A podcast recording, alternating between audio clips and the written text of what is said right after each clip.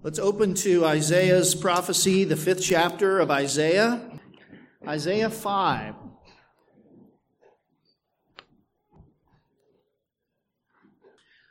So, what does an orchard owner do with a tree that is sickly and diseased and bears no fruit?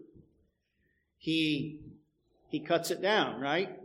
He bundles up the branches and he makes a bonfire.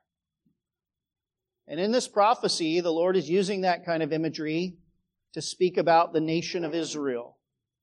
These people, he said, I brought, like a little sapling, I brought them, like a seed, I brought them out of Egypt, and I brought them to a garden, a land that I had, I would prepare for them.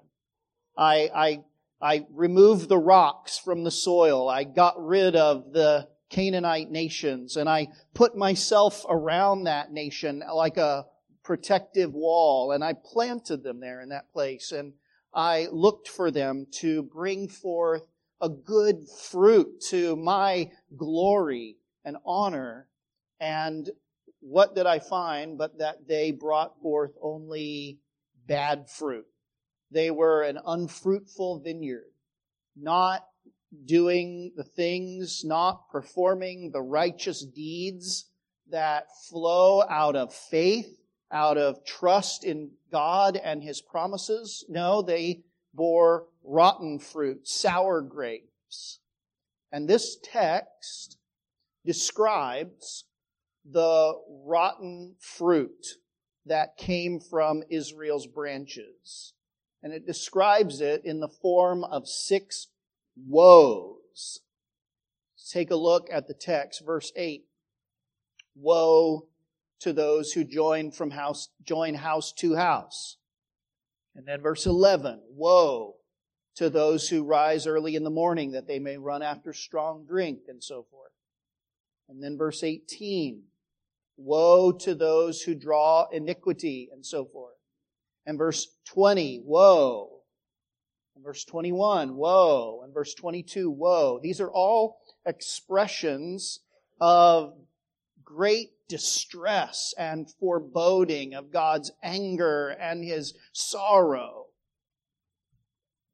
These passages, these, this text describes six actions and attitudes of the people of Israel that caused Isaiah and caused the Lord great distress and brought about the foreboding warnings of his impending judgment upon them. These six things the Lord hates. And then you get to verse 24, and in all of your Bibles, um, it probably begins with the word therefore. And NASB has, I think, on this account. There's a, there's a connection between what follows in verse 24 and what has come before in these six woes.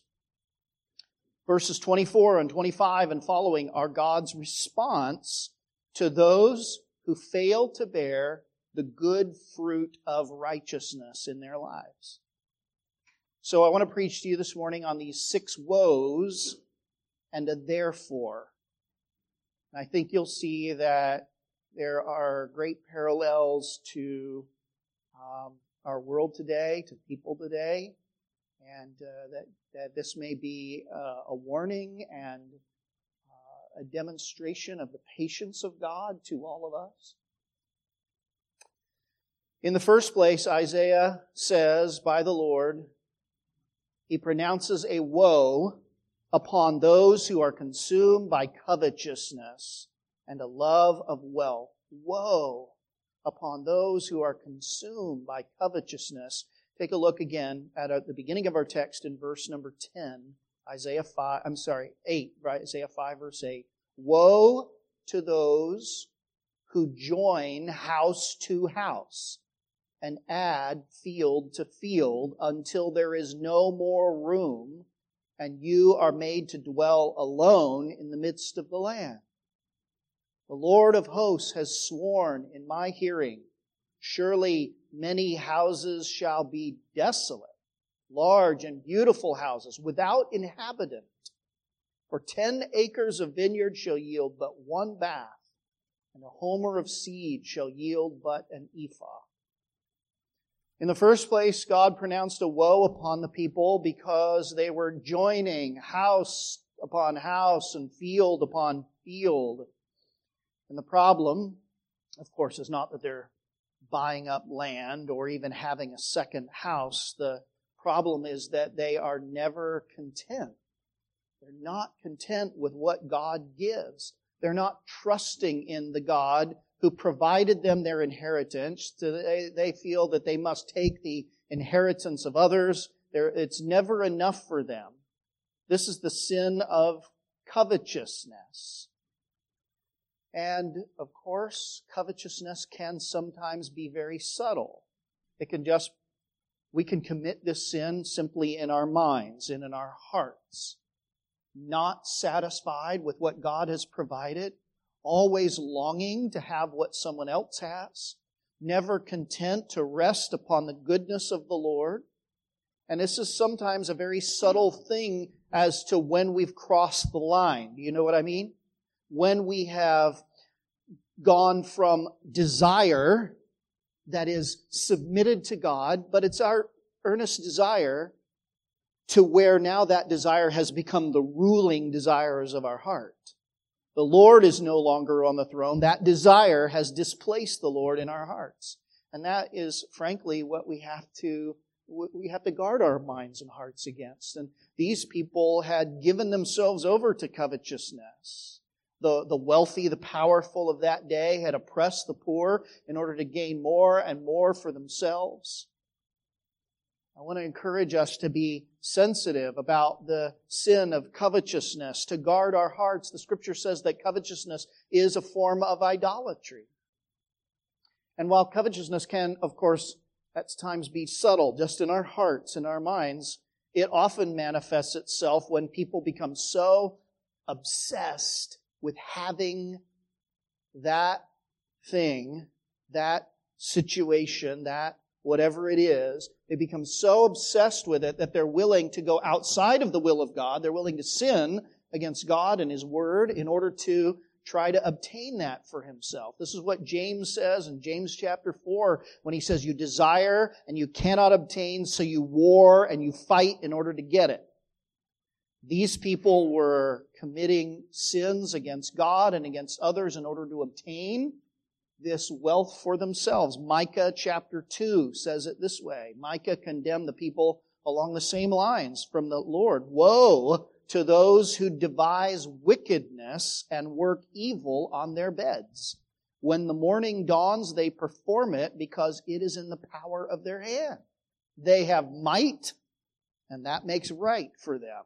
They will get what they want. They covet fields, and so they seize them houses and take them away. They oppress a man and his house, a man and his inheritance. It's easy to uh, think back on the example of Ahab, king of Israel, who saw a property next to his, then desired it, Naboth's vineyard. And he became so consumed with that property and his wicked wife Jezebel that they trumped up false accusations against this honorable man and brought uh, a lawsuit against him and uh, government sponsored uh, injustice. And they took away what what was his and ultimately sentenced him to death and confiscated his property. And I mean sadly that happens all the time around the world today you, you, if you travel enough you will run into story after story of places where this has happened. Read the news, you see things like this happening all over. The Lord predicted also that their big, beautiful houses would be desolate. That those uh, properties that they'd acquired for themselves, those houses that they'd expanded, one day they will, they will sit empty when the judgment of God falls.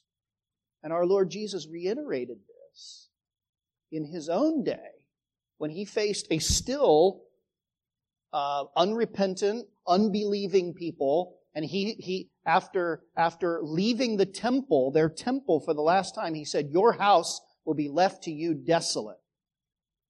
And that is exactly what happens. He spoke of a coming abomination of desolation. These people, even in Isaiah's day, were uh, filled with uh, covetousness, building up their houses and their lands. And he said, "Your house will be, your houses will be desolate." And he said, "Your fields will become infertile when the Lord brings His judgment upon you." Just like Israel had been spiritually unfruitful, the land itself would become unfruitful. It would mirror their own depravity. He says 12 uh, or 10 acres would yield only a bath or about six gallons of grapes.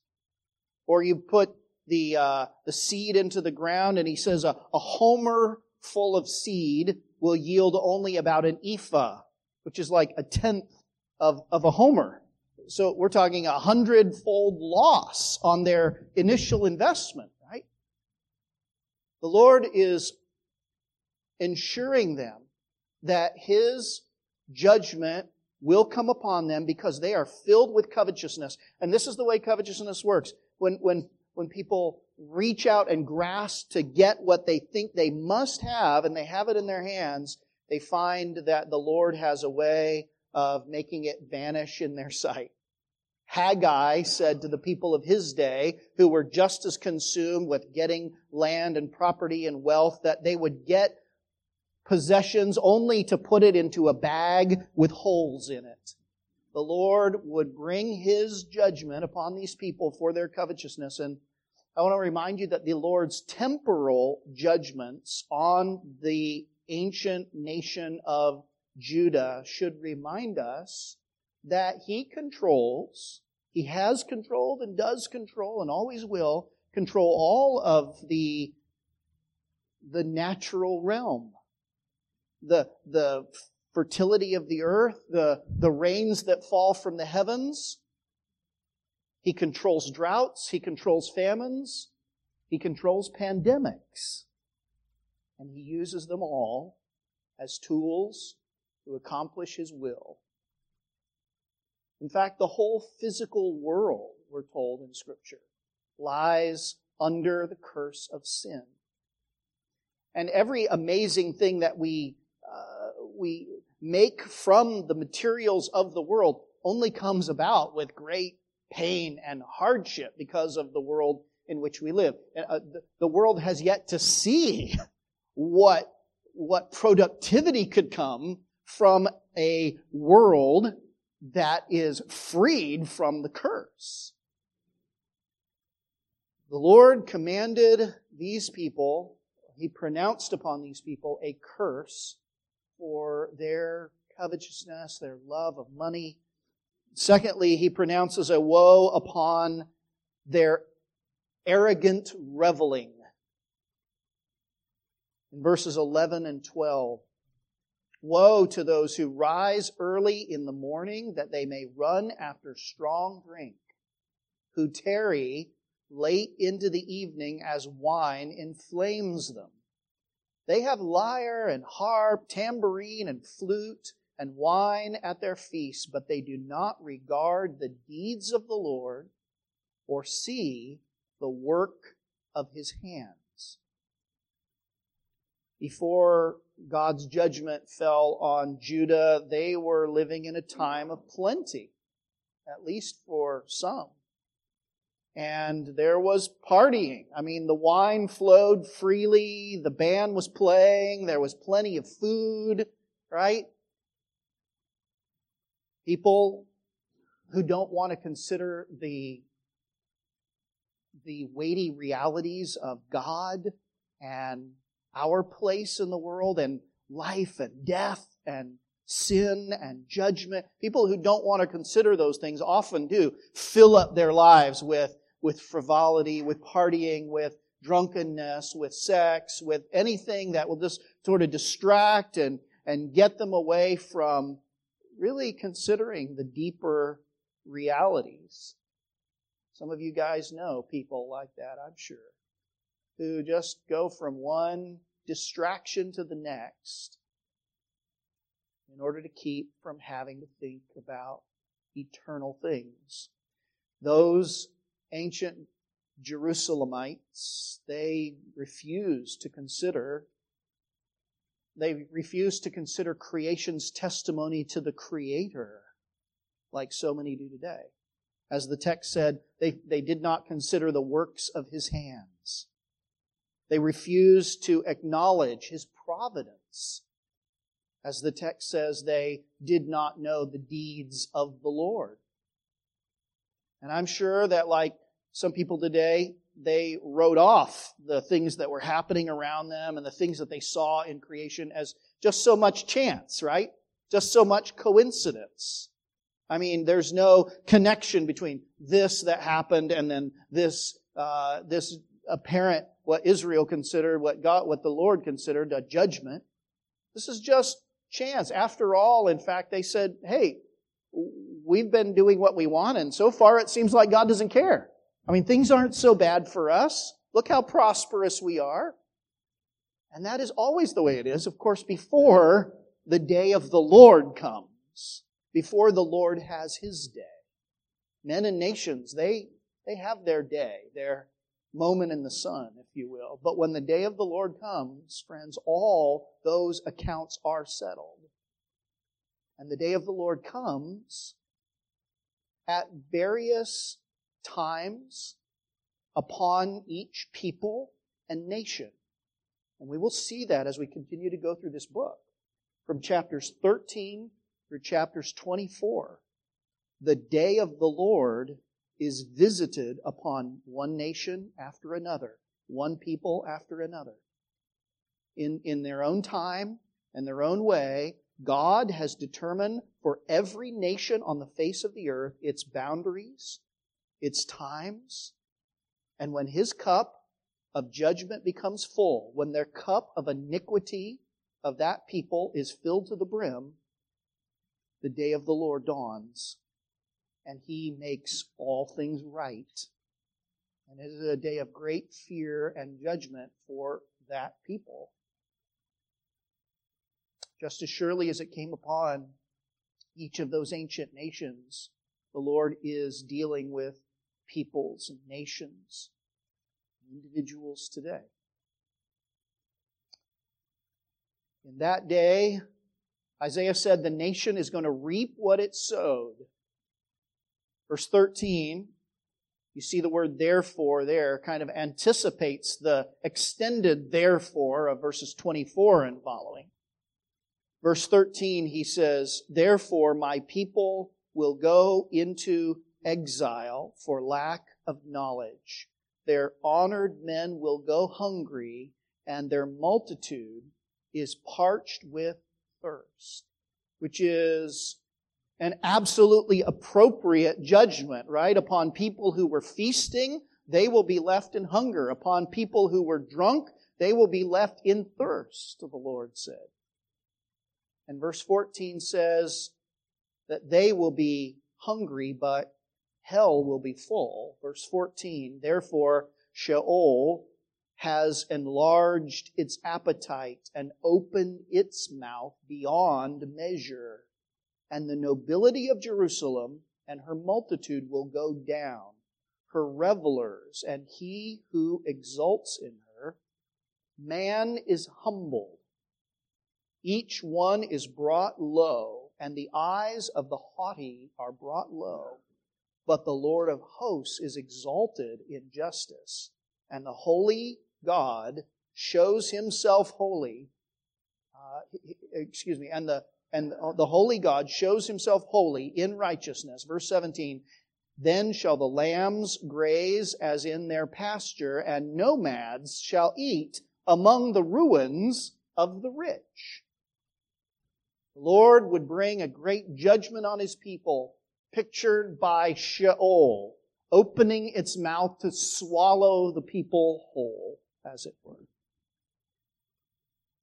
Now, Sheol is a general Hebrew term for death, for the realm of the dead, if you will. But behind that sort of general idea of death swallowing up these people, there's actually a biblical eschatology that begins in the very beginning. You remember in the Garden of Eden, um, kind of rewind here a little bit. God put man and, and, and, and woman into the garden, and he put in the midst of that garden a tree of life, right? A tree of life upon their personal, perfect, exact, and entire obedience to God. They could have eaten of this tree and they would have been ushered into eschatological life, this life in the glorified state with God, a life that was characterized, would, would have been characterized by unbroken communion with God, by the consummate experience of His presence, by a confirmation in utter holiness, and by an eternal and unparalleled joy that comes from Him. But remember back in the garden, God also, he, you have the tree of life, but you also have the first mention of death, right? In the day you eat of the tree that I forbid, the forbidden fruit, you will surely die. And of course, in that day, they ate that fruit. They didn't die physically, but they did die in a deeper way. They lost communion with God.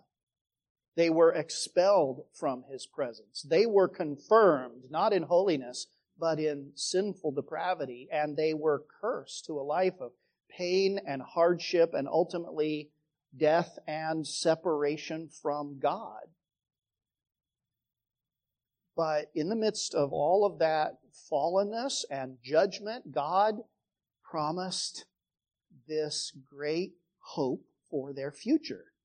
It's an amazing thing that at the darkest place of that, those early chapters where sin abounded, grace did much more abound. And God said that He would provide for that woman a, a seed, a descendant, who would crush the head of the serpent, who would, even while sustaining uh, uh, uh, harm from that serpent would, would, would defeat the powers of death that had just come upon them.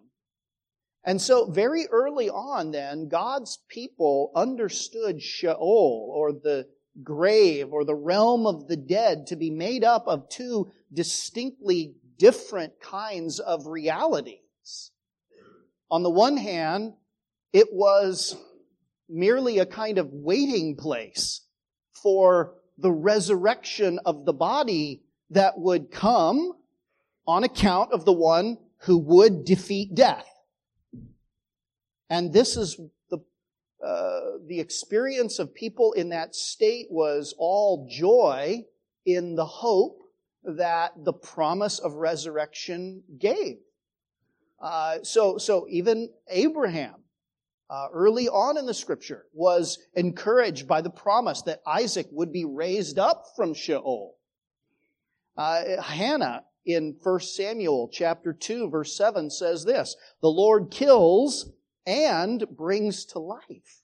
He brings down to Sheol and raises up. That was her hope. Job said as well in Job 19 verse 25, I know that my Redeemer lives and at the last he will stand upon the earth. And after my skin has been thus destroyed, yet in my flesh I shall see God. This was the hope of all who went down to Sheol as believers waiting for the promises of God. They had this experience of hope and joy even in the midst of death. But this was also, Sheol was also the beginnings of God's judgment that would culminate in a final judgment at the end of human history. In this experience of the intermediate state between physical death and final judgment, Jesus said that while righteous Lazarus experienced joy with Abraham and the saints, yet the rich man who rejected God was, quote, in torment and in anguish. And that is the state, friends. According to the Word of God, that is the state of all who persist in sin. There is a coming day, says Isaiah, when Sheol will reach up and swallow down to the pit these who were now high, lifted up. They will go from the heights to the depths. They will go from plenty to hunger, from drunkenness to thirst when the Lord brings his judgment. But just like in our day, the sinners of Isaiah's day made light of such warnings. And we see in verse 18 a woe upon those who mock and belittle God's warnings of judgment. Verse 18, take a look at our text again. The Lord says, Woe to those who draw iniquity with cords of falsehood, who draw sin as with cart ropes. In other words, they're using any means possible to draw to themselves all the sin that they can carry. Woe to those, verse 19, who say, Let him be quick. They're saying about the Lord, let him be quick. Let him speed his work that we may see it. Let the counsel of the Holy One of Israel draw near, and let it come that we may know it. You hear the, uh, what's got to be a, a tone of mocking in their words? Like the atheist who says, if there really is a God, let him bring down his fiery judgment upon me. Ah, see, nothing's happened. This is the way they were behaving toward the judgment of God in their day. Isaiah seemed to them as one who mocked. Peter in the last days, Peter said, excuse me, in the last days, that there would, there will be, there would be scoffers, mockers who would say essentially that. Where is the promise of his coming? Where is this day of the Lord you talk about? For since the fathers fell asleep, all things continue as they have been and they are willingly ignorant of the judgments of God. The day of the Lord comes slowly sometimes. It does. The day of the Lord seems delayed. It seems like it, it, it, that God doesn't care. The truth, the reality is that God's patience waits for men to repent. But when the judgment comes, it will be as swift and unexpected as a thief coming in the middle of the night. And one moment you are dead asleep, and the next moment the sound of crashing around you and the thief is upon you. And that's the way the Lord pictures it. And there are plenty of people who are asleep to that reality. This is why the passage we read says, Hey, brothers, we are not asleep. We're awake. We're looking for the day of the Lord. These people were mocking. They were considering that this day would not come because it hadn't come. I want to ask you, have you ever thought about the fact that God's patience in holding off his judgment, God's patience might be waiting for you? I mean, truly, listen to me. God's patience might be waiting for you, my friend. For you here this morning. It was his intent that by this sermon that you would give your heart to God, that you would come to Christ, that you would turn from your sin. That he has withheld his judgment and extended his grace yet for you. In the fourth place, there were those who, who hardened themselves in sin and Isaiah pronounces a woe upon those who reverse God's moral judgments. They totally turn them upside down. Look at verse 20. Woe to those who call evil good and good evil, who put darkness for light, and light for darkness, who put bitter for sweet, and sweet for bitter. Woe upon those who reverse the judgments of the sovereign Lord, who try to undo what he has done, who try to unmake what he has made, to try to unsay what he has said. How foolish and futile. But it is just as true today that people call good evil and evil good. Lifestyles that God calls sin are considered by many to be something proud about, something to be proudly celebrated. An act that God sees as murder, they call a woman's courageous choice. And speaking the truth that would actually set people free, they call hateful speech. And trying to help a person be free from self destructive behaviors they call abusive conversion therapy. That's now banned, outlawed by law as of two months ago in the country of Canada. It is, uh, it is no less uh, true today that many people in God's world are trying to live as if they can make their own world, and it will not work. It will not last. People have literally tried to put themselves in the place of God, and that really comes to the to the next woe, which is in verse 21. Woe upon such pride and self-worship Woe upon pride and self worship. He says in verse 21 Woe to those who are wise in their own eyes and shrewd in their own sight.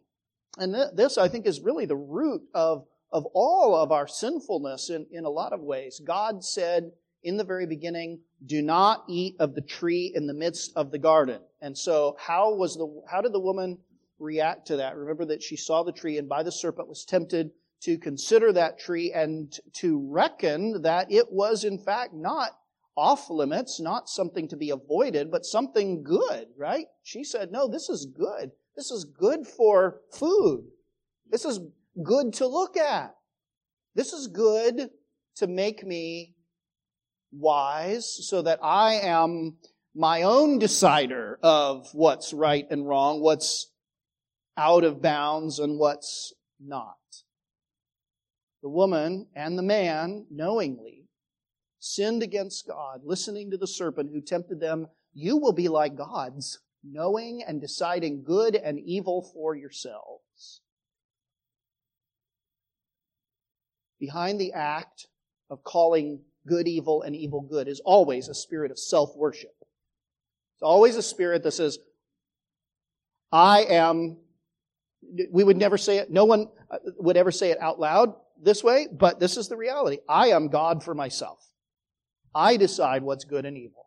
I decide what's best for me and what's not best for me. I will run my own life. Thank you very much. I will be like God, knowing good and evil.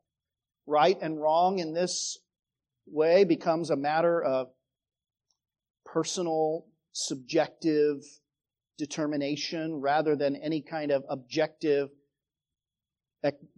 judgment of, of God.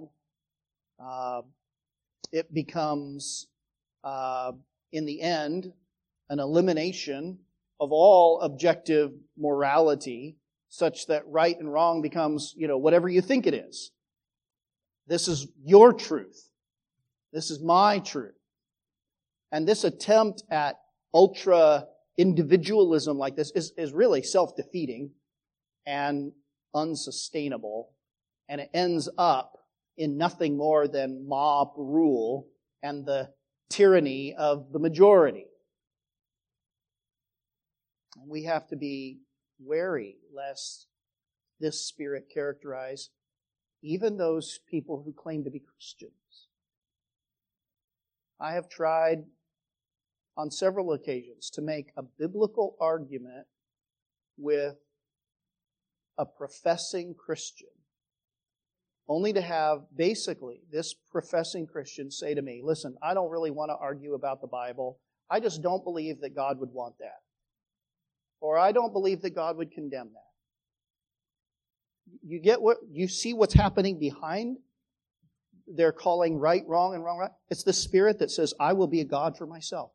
I will decide. I don't want to know what God says. I just don't believe that that's what the way God would be. Well, listen, you can believe all you want that God is what he, uh, God is a certain way or uh, is a different way, but that's not going to change who he actually is, right? It's not going to change reality. All of your fantasy will only be seen ultimately for what it is. Beware lest you too, my brothers and sisters even, slip into that kind of pride and self worship. May we always be yielded to God as God. Acknowledge that He has the right, and only He has the right, to tell us how to think and how to live, how to feel.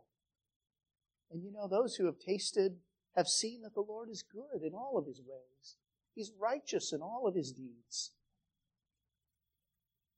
Woe to a people who are wise in their own eyes. And finally, verse number 22 Woe to those who pervert justice. Woe to those who pervert justice. Verse 22 Woe to those who are heroes. Heroes at what? Not heroes in battle heroes in standing for the Lord, heroes at drinking wine. That's what we're good at. Woe to those who are valiant men in mixing strong drink.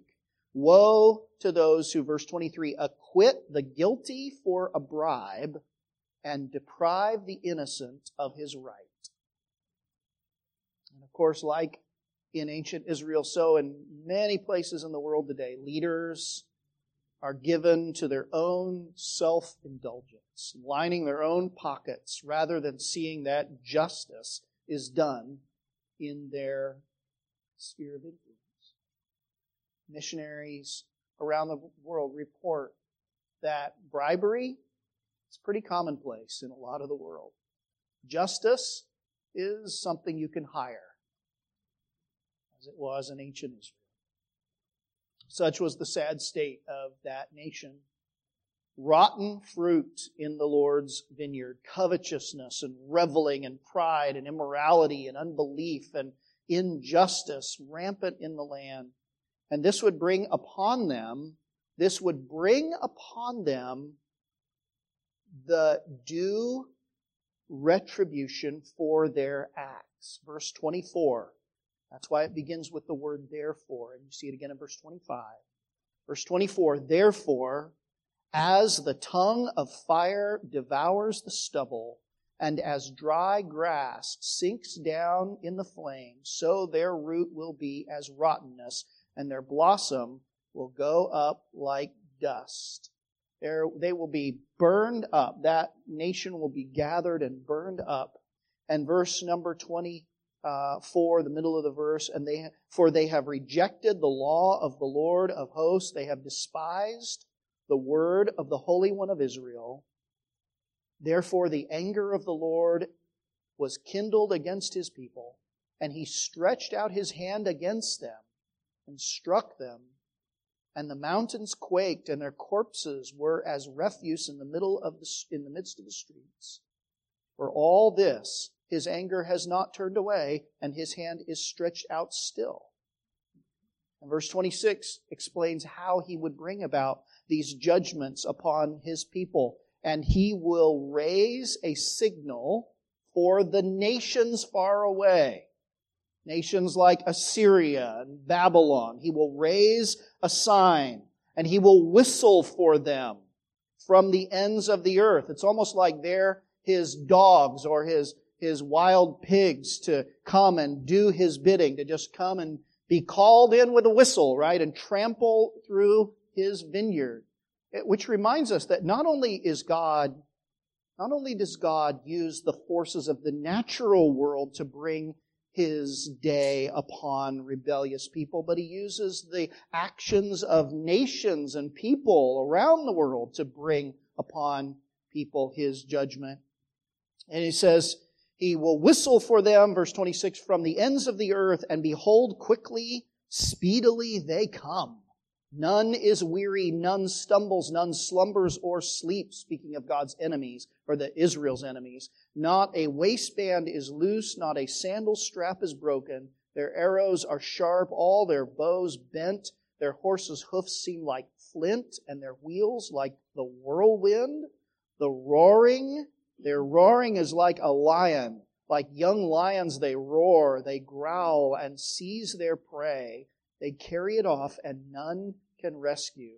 They will growl over it on that day like the growling of the sea. And if one looks to the land, behold darkness and distress. The light is darkened by its clouds. There will be no hope for them in that day from land or from sea from east, from west, wherever you look, there will be only the judgment of God coming down upon that ancient people. This is, this is exactly, as you continue to read the history of this people, this is exactly what happens, friends.